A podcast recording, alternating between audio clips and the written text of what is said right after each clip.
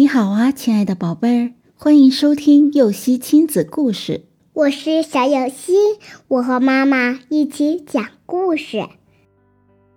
猫头鹰和布谷鸟。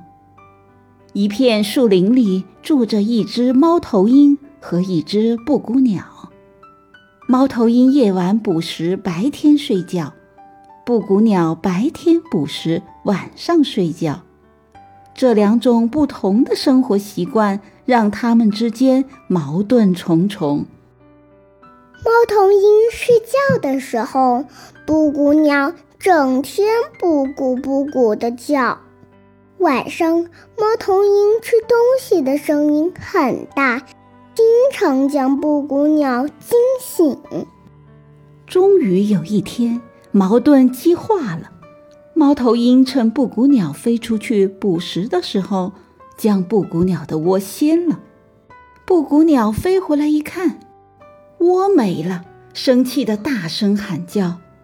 猫头鹰被闹得根本没法睡觉，在晚上捕食的时候没有精神，差点儿撞到树上。后来双方闹得筋疲力尽，但谁也不肯。退一步，不得已，鸟王出面调解，对他们说：“你们各退一步嘛。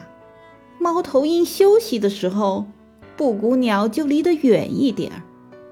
晚上，猫头鹰也不要弄出大声响，以免影响布谷鸟睡觉。”两只鸟听了鸟王的话，试着包容对方的生活习惯。